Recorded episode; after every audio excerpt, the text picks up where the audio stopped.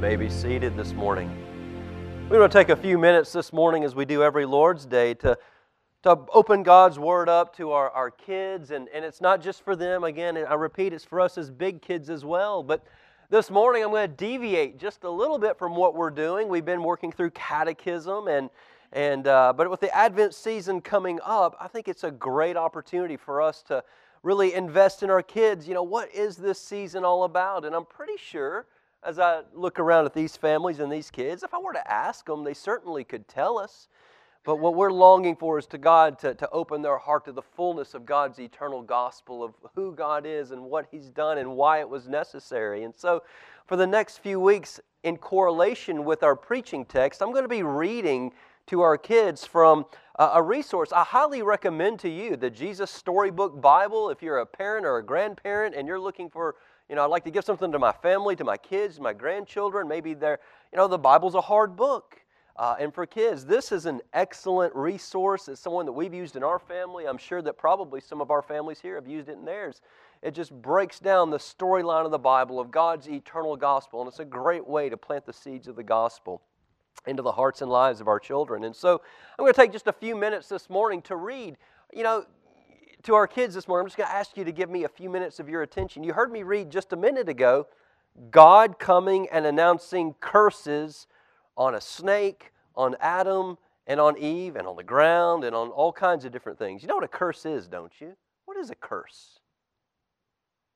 It's kind of like a punishment, right? Well, why? What happened? Let me read to you a little bit of the story of kind of goes back a little bit before what I read this morning. So when we're preaching this morning, you'll kind of understand here's what's really going on and why God is announcing these curses. So listen closely. Adam and Eve lived happily together in their beautiful new home. That was the Garden of Eden. And everything was perfect, at least for a while, until the day when everything went wrong. God had a horrible enemy. His name was Satan. Satan had once been the most beautiful angel, but he didn't want to just be an angel. Satan wanted to be God.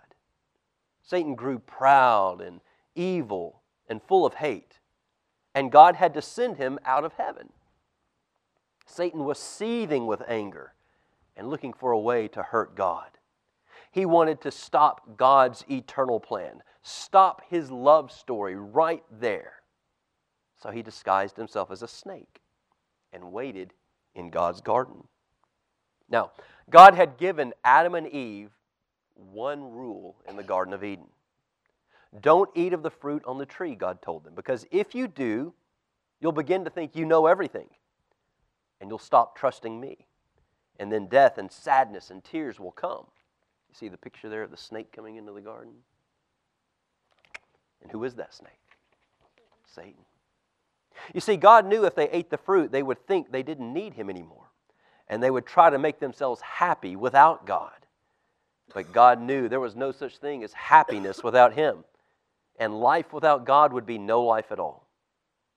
As soon as the snake saw his chance, he slithered silently up to Eve and whispered in her ear, Does God really love you? The serpent whispered, If he does, why won't He let you eat that nice, juicy, delicious fruit? Poor you, Eve. Maybe God doesn't really want you to be happy. And the snake's words hissed into her ears and sunk down deeper into her heart like poison. Does God love me? Eve wondered. Suddenly she didn't know anymore. Just trust me, the serpent whispered. You don't need God. One small taste, that's all and you'll be happier than you ever imagined you could be. So Eve picked the fruit and ate it. And then Adam ate some too. And at that moment, a terrible lie came into the world, and it would never leave. It would live on in every human heart, whispering to every one of God's children God doesn't really love me. You see the snake there talking to Adam and Eve? And it wasn't a dream. This wasn't a nightmare. A chill was in the air. Something strange was happening. A dove now flew from Adam's hand. A deer darted in a thicket. It was as if they were frightened by Adam and Eve. Adam and Eve had always been naked, but now they felt naked and wrong.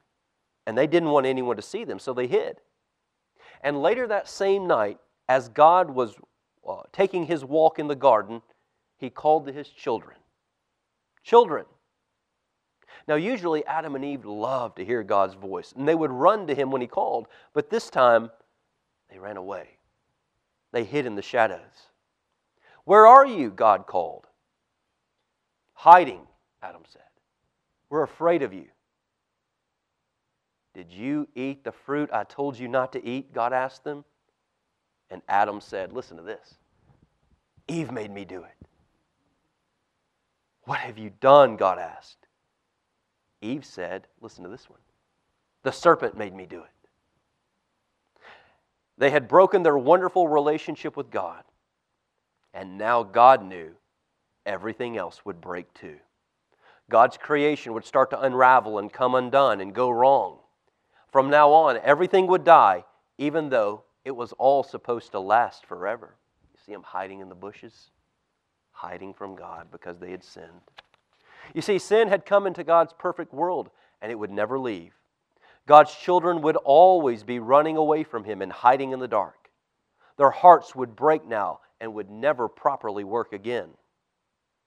God couldn't let His children live forever, not in such pain, not without Him. There was really only one way to protect them.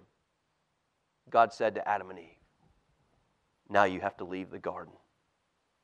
God told His children, This is no longer your true home. This is not your place anymore. But before they left the garden, God made them clothes to cover them. He gently clothed them and then he sent them away on a long, long journey out of the garden, out of their home. You see them walking away, walking away from where they got to spend with God, time with God. And in another story, this would have been over and that would have been the end. But listen closely to this, and I'm done. That's not the end of this story. God loved his children too much to let the story end there. Even though he knew he would suffer, God already had a plan, a magnificent dream, a plan he would already get his children back. One day he would make the world their perfect home again. And one day he would wipe away every tear from their eyes. You see, no matter what, in spite of everything, God would love his children with a never stopping, never giving up, unbreaking, always and forever love. And though Adam and Eve and their children would forget him and run from him deep in their hearts, God's children would always have a longing for him, a longing for their home. And before they left the garden, God whispered a promise to Adam and Eve it will not always be like this. I'm going to come and rescue you. And when I do, I'm going to do battle against the snake. I'll get rid of the sin and the dark and the sadness that you let in here. One day, I'm coming back for you. And He would.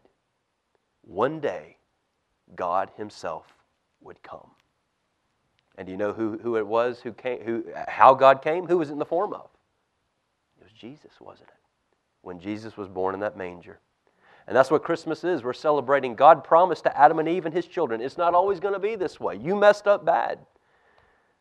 But I'm going to come get you. I'm going to do I'm going to fight that snake myself. And I'm going to do away with all this that you caused. And I'm going to bring you back to me. That's why we sing this holiday season. That's why we celebrate Jesus' birth. This is how, Jesus, how God came to us to rescue us.